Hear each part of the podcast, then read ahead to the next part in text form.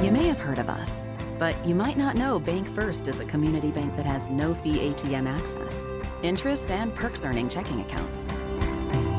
With online and mobile banking, mortgages for every stage of life, and modern business banking for businesses, small and big. We keep it all together to put you first.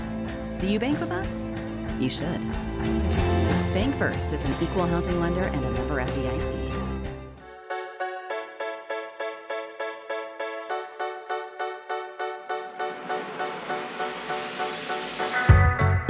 And welcome to Out of Left Field, presented by Farm Bureau. I'm Bart Gregory, along with Charlie Winfield. We're in the Farm Bureau studios here in downtown Starkville. Man, what a beautiful week! It has been great weather. Hasn't rained a lick. It's been high 70s, full sunshine. We're expecting a really good day on Saturday. It'll be an 11 a.m. start. Plenty of sunshine for you. Should be a little cool to start the day. And man, Charlie, we've hit that point in the season, man, where every game is a big one. It's like the second season. Everything's a, a, conference game here on out, with the exception of that next to last game, of course. But man, it's amazing what a big win will do for your spirit during the week, isn't it? Changes the whole town, doesn't it? Man, it's Just amazing. the attitude around town is different. And that was a good win. I'm still not entirely sure where I would put Texas A&M. They're going to have a rough weekend this weekend. Oh boy! But we've got a chance to go to two and one in the league, and a lot of people will disagree with me. But I think we're going to look back and see that LSU's going to finish out this season a little bit stronger than maybe people evaluated them after that loss against Florida State. Yeah, they're not wretched. That's the thing. You know, we were so upset the week we lost to LSU. They're not a bad football team. You know, it's not like looking back at the end of the season and say, man, there's no reason we should have lost to that team. Now, probably should have won a game, but they're not wretched. They didn't look bad on the road this past week at Auburn. They've got some big games coming up. And so, hey, did you see where Max Johnson that came out? He, he broke his thumb late in that game for Texas A&M, and that was a guy. I know he had thumb issues, but man, he had to been he had to been hurting big time after that one was over. It'd be interesting to see what A&M does this week. Of course, Haynes King came in late in our game, but all the stuff talked about in the off season, everybody talking about Jimbo and Nick Saban, the luster has really come off of that game big time. Well, I would guess that Texas A&M would like for that game to be played on the Home Shopping Network and televised about 3 a.m. instead of being front and central because they are not at all shocking, I know, for a team out of the state of Texas, but they are not at all where people would have put them going back two months ago.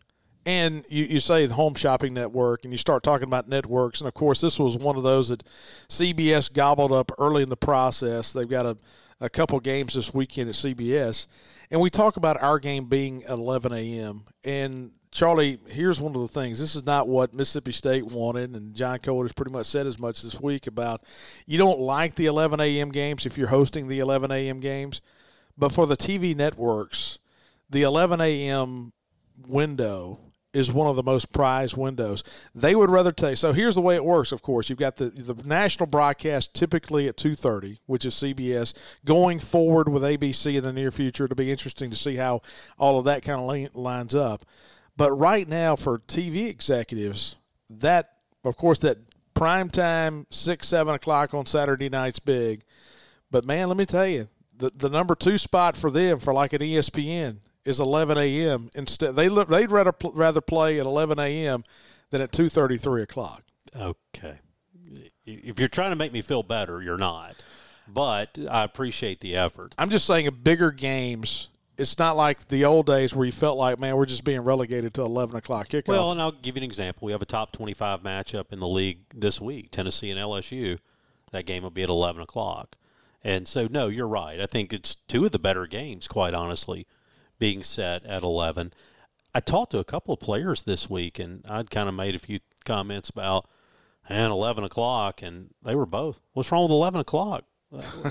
Who wants to sit around a hotel all day? Let's get up and play. Well, the whole thing too is, is you know, kind of like LSU throwing a fit. They they've never played 11 a.m. games. They had just a few in their their history, if you're going to dole them out, I mean, just make sure everybody has the same opportunity. They don't get to play all the night games down there just because they, they gripe and complain about it. Doesn't become the designated Vanderbilt time slot. You No. know, Vanderbilt, Missouri.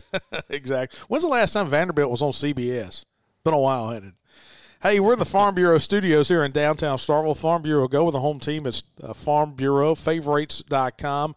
Home, life, auto, whatever you're in the market for, go by and see our good friends at Farm Bureau. And Charlie, let me tell you what I did yesterday. I had a guy come to the house and do some mulching and some cleaning around some trees and kind of open up some wooded areas and he had a big old logo on the side that said Trax Plus. Now, this guy's an individual. He just bought it from Trax Plus. And so you got a barcode machine with a Denis Cimaf head mulching head. And man, he did the trick. And he got it down to Trax Plus in Hickory, Mississippi. And of course, they've got five locations now. Hickory, that's the original. They're just a growing company. Of course, Starkville, Columbus. They're down in Summit, Mississippi, Alexandria, Louisiana, and now in Bessemer, Alabama on I 459. But our good friends at Trax Plus, they've got the SANY excavators and mini excavators. It's funny, too, about a guy two, like, two miles away from me. He's doing a big construction cleaning, and they've got SANY mini excavator oh, sitting over there and a regular excavator sitting over there. So, Charlie, if, if Chris and those guys won't let you own one, I can call my good friend down the road, and we can go out there in the middle of a pasture and just let you dig. Without any water lines, gas lines, anything like that, there's nothing that you could tear up. Well, I'm sure you could find something to tear up. I was going to say, well, let's let's not make that a challenge. Yep, that's our good friends at Trax Plus. Hey, we're talking basketball today with James Miller. James Miller, the assistant basketball coach, one of the assistant basketball coaches here at State, and looking forward to talking with James. James and his family. Darlene does women uh, does volleyball broadcasts with me, and James and his family have been a great addition to the Starkville community. Oh, absolutely. Great guys. And love this whole staff. Look forward to talking with him. No doubt. So we'll come back on the other side of the break. We'll take talk to James Miller. We'll talk in men's basketball a month away right now. Mississippi State under the first year direction of Chris Jans and his assistant James Miller are going to join us here. You're listening to Out of Left Field presented by Farm Bureau.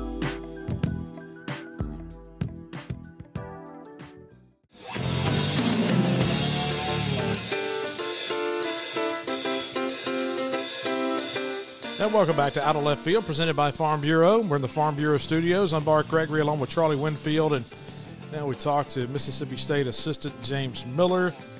James, how you doing, man? Good. How are you guys? We're doing good. Hey, so before we get going, talk about basketball. Darlene, your lovely wife, is the color analyst this year for volleyball, the broadcast. And so I met with Darlene like a couple weeks before the season started, and she was nervous about it. She was like, hey, I've never broadcast before, but she played volleyball. Where did she play volleyball? She played at CSU Pueblo, yeah, Division Okay. two school. And uh, so anyway, I was like, ah, it's no big deal. And then she shows up for the first game. She's a little bit nervous. Uh, she probably said, man, let me tell you something. This guy's an idiot. she didn't say you're an idiot. No, she said you make it really easy for her. I don't know about that though. Say that denial wasn't coming very quickly, Bart. So that- That that's those what- were some measured words right there. That's what Charlie would say too. You know, he makes it really easy. You know, makes it real easy to do this. And so, hey, how you guys are getting settled in and every year, everything. First year of you've been around a good bit and, and making moves. How how tough is it for the first year for a coach, coach's family to kind of get intertwined? Is something you just become used to, or is it something that is different everywhere you go? How hard is it to kind of get intertwined in the community? Well, I think for the coach itself and and myself, it's pretty easy because I come here usually a month or two before them, or in some cases a little bit longer before my family, and then I get situated because it's just boom right away. I get to meet people in town. Obviously, you have some built-in um, camaraderie with the coaches on the staff that you that you automatically just associate with. For them, it's a little more difficult because they're coming behind us. They're packing up the house back wherever we're coming from. Obviously, now we have kids that are in school, so that makes it a little more challenging.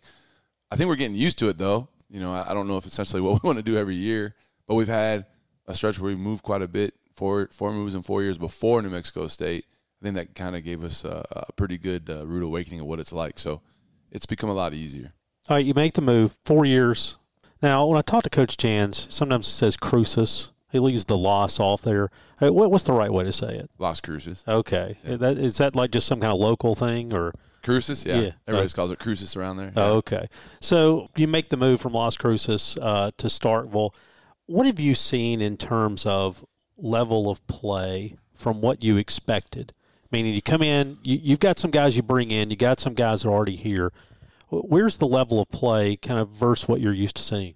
Well, I think one, we're blessed because we're we're coming into a situation and inherit a situation that is not as down as a lot of situations are when you when you start over with a new staff. When a coach might be let go or he moves on, oftentimes you're taking over a program that's won minimal games, um, doesn't have a great foundation for success, and doesn't have a lot coming back. So the level of play is probably better than what we would expect from that standpoint because we come into a situation where you do have some good players coming back, um, and it's not like they were very far off in the past. It just needs to get over a hump a little bit more, I think. So um, the level of play has been good. Um, I think we still have to increase that, um, still have to increase our talent base. But at the same time, we're pretty blessed from a standpoint of coming into a new situation and not having uh, just a, a void roster of talent. You know, and going back to going to that point, you know, you got a DJ Jeffries back, you got a Tolu Smith back, you got a Shaq Moore back, and you know, guys that have been around this program that fans are going to be accustomed to. But in today's world, I mean, you got to start in junior college basketball. And we've talked to Coach Jans about this too, about putting together a roster. It's amazing how, when you start thinking about putting together a roster, how similar this is to junior college basketball the way it used to be 10 years ago or even today because you have so much roster turnover across the country. Do you think that helps? I, w- I would think it has to help you and Coach Jans because this is not foreign to you at all, but it's a foreign situation to a lot of guys out there. Yeah, absolutely. A majority of our staff has been at the junior college level, and it's it's very similar in recruiting right now because of the transfer portal and because of the coming and going and because of just roster management. That's what it's turned into. And so um, for us, we've always kind of been accustomed to the year to year model of building a roster and building staffs and and and, and you're building a program, um, but at the same time, um, that culture continues to carry over year to year but you don't necessarily have guys around for three or four years anymore. And that's just college basketball as we know it. So for us, it, it is kind of second nature. It's not as big a deal probably for some that are used to having the three or four years, and you just continue don't have that um, that turnover of the roster. So I think it's been helpful. Um, I think it will continue to help us because I think, unfortunately or fortunately, however you want to look at it, that's just the way of college basketball now. One of the things that's always interested me about teams change. This is the pro level all the way down to high school level. Sometimes a coaching change is good for particular guys. You know, you see guys just kind of respond. They fit a new system. Who do you think right now of the guys coming back? Who do you think, man, this guy's got a chance to really take a step forward this year? Well, I think two guys stand out. DJ Jeffries, because I think that he has the defensive versatility that coach wants in a player, and then obviously he's so athletic um, and hopefully, just with a, a, maybe a new system or a new confidence or just a little bit of everything sprinkled in, he'll be able to take another step forward because he has that type of talent. And then the other guy is Cameron Matthews because what Cameron's really good at, um, defending and rebounding and toughness and playing hard, is what coach values. So I think he has a maybe a, a different role than maybe he's had in, in the past um, with the previous staff. But I think Cameron can take another step forward because um, he's gonna he's he's gonna be valued in a different way maybe and you mentioned Cameron Matthews, and he's the type of guy that, that I think about when I think about this style of basketball. In today's world, we, we talk about transfer portal and things of that nature, but in today's world, you look at AAU basketball, and I, have seen it on, the on the girl side personally, and so much is about scoring. It's not about setting up. It's not about defending hard. And how tough is it in today's world of what you guys are wanting to do from a physical defensive standpoint? How hard is it to a find the right people, and b when you get guys in or the quote unquote scores to buy in on the defensive side. Yeah, it's difficult because when you play in the SEC, you have to find guys that are willing to do both, and oftentimes you can find someone that just wants to score but doesn't want to defend, or you can find guys that maybe are role players, quote unquote role players, but they struggle to score. So now we're trying to find both, um, and so it's not easy. Um, and so with this particular team and, and our talent, um, with with this with this squad, I think that we have a little bit of each, and we're trying to mold. Maybe Cam, we need you to score a little bit more than you have in the past. Whereas a guy that maybe has scored, say Shaq, we need you to defend a certain way. And so we're trying to um, um, blend it all together to where they can be more well-rounded as players. But it's very difficult um, to do that because a lot, oftentimes you don't find those guys, and when you do find those guys, they're really hard to get. Um, but I think our team has been really good at at trying to tackle that challenge from coach um, and trying to become more well rounded all, all, all the way. Will McNair followed you guys from New Mexico State, veteran player, big guy, physically big, 6'11, you know, 265. What's the importance of Will McNair? Is it a guy who can help guys understand, hey, here's what's expected every day? Is it physicality? What does Will McNair bring with him? Yeah, he brings an understanding of what um, the expectations are and the accountability factor that coach puts in uh, within the program. So that obviously helps because he can help some guys understand something that maybe it's harder to get from a coach um, or just they just don't know in the locker room. Um, but Will also, and people don't understand how good of a player he is because he's always in his career at New Mexico State was second fiddle to some really good players as well, and he's coming to his own. So he's improved tremendously, especially the last ten months, twelve months. Um, last year was kind of his coming out party, so to speak. Like who is this Will McNair? He has, he's always had talent, but he kind of put some production behind it last year, and I think he can do that for us here as well. Um, but people just don't understand that because we never have really required him to score a lot, or we never really required him to be a main guy. But he has that type of ability for sure. Talking about newcomers, is there anybody from a newcomer standpoint? Is there a freshman or is there a transfer that you sit there and say, "Hey, this guy is going to really fit the mold of what we want to do and has a chance to flourish"? One of the new guys. Yeah, I think we have a, a couple. Uh, Dashawn Davis, who is a transfer from Oregon State, you know, is a point guard. Uh, he led the Pac-12 in assists, albeit not on a great team at Oregon State, but he showed some flashes of what he's able to do.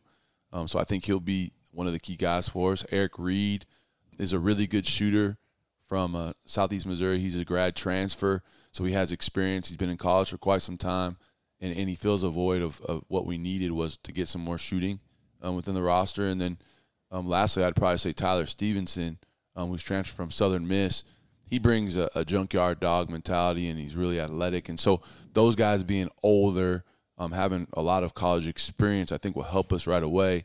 And then obviously we have some other transfers that, that will be good for us as well. But those guys are kind of sticking out as guys that we're going to need to lean on pretty heavily here in the early going at practice. You mentioned guys being older. It seems like following you guys at New Mexico State, having some age, even if they hadn't always been with you, having guys who were older seemed to be an advantage for you guys. The whole uh, 22 year olds playing 19 year olds. Yeah, coach wants to try to stay older. And I think what we've learned is, and it's exciting because we have a perfect blend. We have some older guys on this roster, but we also have some good freshmen that are talented that I think in, in, in the course of time are going to be really good players as well. All right, let me ask you about that because one of the challenges it seems to me today is with freshmen because you know, in the old days, it used to be that if you had a junior point guard, you wanted a freshman behind them, and they waited two years and then they were the starter, and all of a sudden they went from 10 minutes to 30. But now with the transfer portal, it doesn't seem like that class and positional balance is so much of an issue. How do you keep your freshmen engaged when you've got these older guys to make them understand, hey, there's there's a longer process here for you?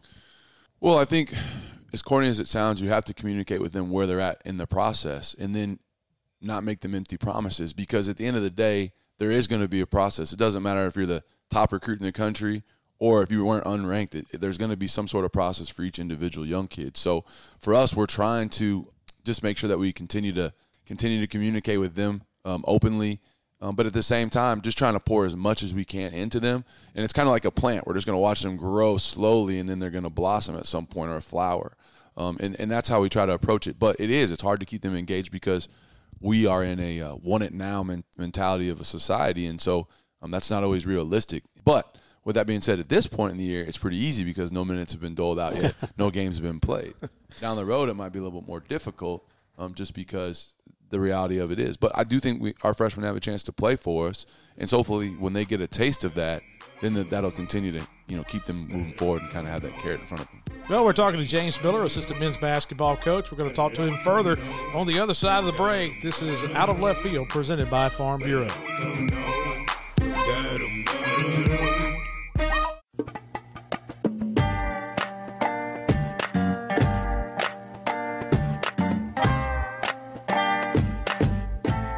Welcome back. Out of left field, presented by Farm Bureau. I'm Bart Gregory along with Charlie Winfield, talking with James Miller, men's basketball coach, assistant men's basketball coach. We're talking about basketball, and you know we always used to wait until October because he had Midnight Madness and but in today's world, things have changed. I mean, you guys have been able to work out as a team. How's the structure? I mean, when can you go from individual workouts to team structure? And then how long will it be before you start going into like game prep mode?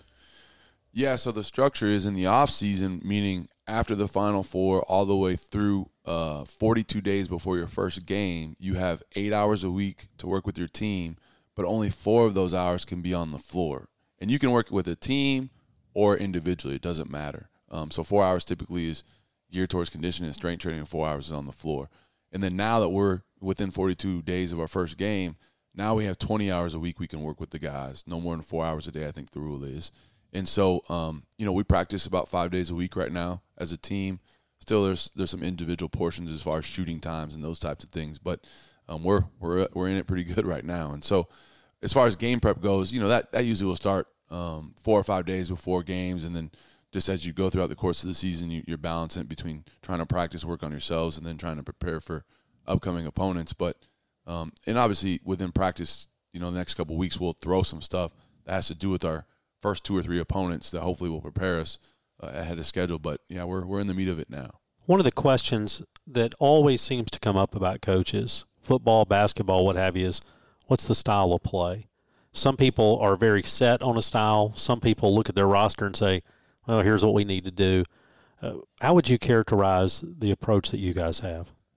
Um, year to year, we're always going to be good defensively um, and, and rebound. Like those are always going to be staples of the program and the foundation what we're trying to do. Um, but I think from year to year, coach is willing to change how we play based off our personnel. So, for instance, last year we were guard heavy, a little bit more ball dominant guys, and we played a little more freely and played – um, like a spacing dribble drive type offense. Whereas this year, maybe that might not be our strong suit. So maybe we're going to be more of a motion team or something like that. So um, defending and rebounding and being tough, like that's a staple of what coach wants to do. He doesn't have a whole bunch of slogans, obviously, but that's kind of the bread and butter of, of what the program is. And then as we get, you know, more um, familiar with our, our personnel offensively, especially – that'll kind of cater to how we're going to try to play on that end of the floor. Yeah, what's the old adage? Defensive rebounding travels. Yeah. I mean, some nights you're going to have nights where you can't shoot it, but you can defend and you can rebound every night. Exactly. Yeah, that's exactly right. One of the guys, obviously, that seemed to be you know big return for us is Tolu Smith. Last year, fought some injury issues, and, and at times you could see where he could go. How's he looking right now? How's he moving, and, and where do you think he is? Yeah, Tolu's been great in the fall, uh, great in the summertime knock on wood, been relatively injury free. He's in great shape. He's moving well. He's playing on the rim. Um, we expect to have a big year for him, and, and obviously we need him to stay healthy. Um, but he's he's looked tremendous so far. If you were to say right now, a month before the season, what's the biggest thing you guys are having to work on? What's the, what's the thing right now you sit there and say, okay, we this is the area right now we've got to get better. Every area. Spoken like a true right coach, coach, right? No, I think we're we're we're making the necessary steps and strides on the defensive end that I think you know coach is happy with our progress. He's not happy necessarily where we are and we're not a finished product, but he's happy with how that's progressing. I think that the biggest thing for us and maybe the biggest question mark for us is who's going to score the points for us outside of Tolu Smith.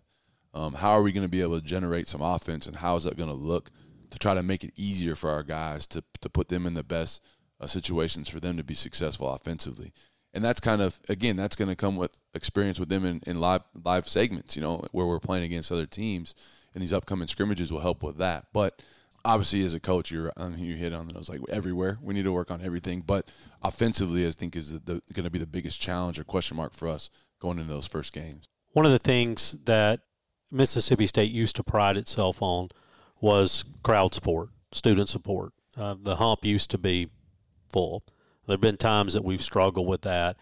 Looking at you guys in New Mexico State, looks like you had support. How important is that?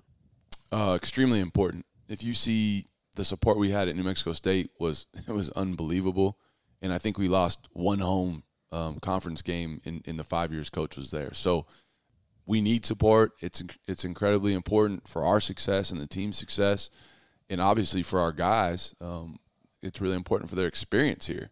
Um, and if we want to put a, a really competitive a product on the floor, we we need the crowd support, we need the community support um, in order for us to get you know what we want to get done here. Hey, appreciate you coming by. Thanks for having me. Always great to see you. Always great. And that's James Miller, assistant basketball coach at State. Charlie, hey man, I've really enjoyed being around the Chris Jans and James Miller. Of course, you got George back and Dave Anwar. This whole coaching staff has has been real good to be around and man, really fitting into the community extremely well. I think this is going to be a basketball team. I mean, you heard him just say just a minute ago about you know trying to find some scores. Every coach in America right now is saying the same exact thing. We got to find some more guys to score the basketball. Never enough of that. No, not at all. But I tell you what, um, I've been to some practices, and man, these guys absolutely get after it. I mean, it is a fun thing. I mean, they get after it. I've heard comparisons to Mike Leach's practices in the sense that if you go to a Mike Leach practice, there is no standing around. No. You've got footballs in the air on all parts of the fields, people moving constantly. And that's one of the things that has really jumped out to people watching a Chris Jans practice is every goal in there is being used, people are moving, people are getting instruction. There's no standing around waiting your turn. No, not at all. And what does crowd support go with? When does the crowd get the loudest? When you're on defense and you're defending. And you see these guys getting after it and defending hard. It's going to be fun to watch. And so that conversation brought to you by our friends at Country Pleasing Sausage. Country Pleasing, located throughout the, the southeast now, up in the Midwest, over in the eastern seaboard, and they're in Florence, Mississippi. That's where they make it. It's a Mississippi made product. You just can't beat the flavor of country pleasing sausage. Hey, it's a morning game this week. Football. It'll be 11 a.m. start. If you got a chance to get out there and tailgate before the game, I know a lot of people tailgate after the game. So before or after the game, make sure your tailgate includes our friends at Country Pleasing Sausage. Charlie and I'll come back. We'll have a final word here on Out of Left Field, presented by Farm Bureau.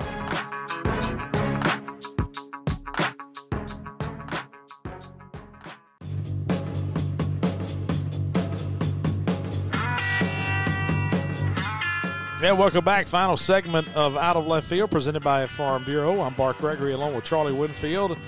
Had a good talk today about men's basketball with James Miller. We'll talk uh, sometime in the next month with Sam Purcell or someone from his staff and get you ready for Mississippi State women's basketball. Football now on the mind, 11 a.m. on Saturday as the Dogs take on the Hogs of Arkansas. Charlie and I will have our Trax Plus Deep Dig on Friday. And Charlie, so much is being talked about right now coming out of Fayetteville. Will KJ Jefferson play? Will he not play? And of course, to me, that's one of the things you just, you know, first of all, you don't know what's going to happen. And it was a head injury, evidently. He hit his head. That's what Sam Pittman said after the game. And so, in today's world, especially after what happened to two in the last couple of weeks, you know, that's something you definitely want to be uh, particular with if you're Arkansas. But hey, Charlie, we said A&M and Arkansas, then Kentucky. This is a big three-week swing. We took care of number one. We got that one checked off the list, and this is another big weekend this weekend. And I said last week, I think you and I both said that I'd take two out of three right now and call it good. I'm I'm rescinding that. Are you really? You want all three? I want all three now. Well, after seeing Kentucky last weekend, and you feel like there are opportunities out there. Now we haven't played well at Kentucky, and of course we'll get into the Kentucky game next week. But this game last year, we went to Fayetteville, lost 31 to 28. If you remember back, we kind of got gypped on a call late, a pass interference. Arkansas drove down. We uh, we missed some field goals in that game. Had some special teams. Hey, let me tell you this before we go any further. You mentioned I mentioned special teams. Our special teams, with the exception of the the missed extra points early in the season. I know that's a big. I'll say all three. All three. Okay, so I mean, that's a pretty big exception, though. It is. It? it is a big exception. So I mean, you put the asterisk by that. But for all With the intents and exception of the car wreck and the speeding ticket, I thought you did a great job driving over to the studio today. Is And that the- what you're getting? and the fumbled punt. But other than that, I'll say. other than all those Go things, on. and other than the long kickoff return we get, gave against A Chain this weekend, we've been pretty good on special teams. No, I, I accept the premise. Actually, um, it, it's one you can have some fun on, but we're not alone in having some issues. Now, obviously, there's room for improvement. We missed a field goal last week. We kicked in a situation we shouldn't. We've had, but I will say this: I think what we have seen for the most part in special teams is not not a failure of guys knowing what to do or where to be. We just hadn't made some plays. I mean, ultimately, whether it's special teams or anything else, players have to make plays as Jackie used to say all the time. And we just have, have missed a couple. But I would say it seems like we we are certainly improving overall there. I think so. All right, this weekend, another big weekend here in Starkville. Man, last weekend was a lot of fun. We had a lot of people in town, anticipating a bunch of people in town this weekend. 11 a.m. start. And so you've got the make we say it every week. Make your reservations right now at your restaurants. Figure out where you're going to go and the place to go when you're trying to figure out what restaurants to go go to is starkville.org. Anything else going on, Charlie, this weekend? Well, you can't forget on Sunday the brunch and browse going on downtown, and then looking forward, uh, there's a lot that's kind of on that calendar out there, things to be looking forward to. And by the way, one of the things uh, on campus, the Lyceum series, the Silhouettes are here this week.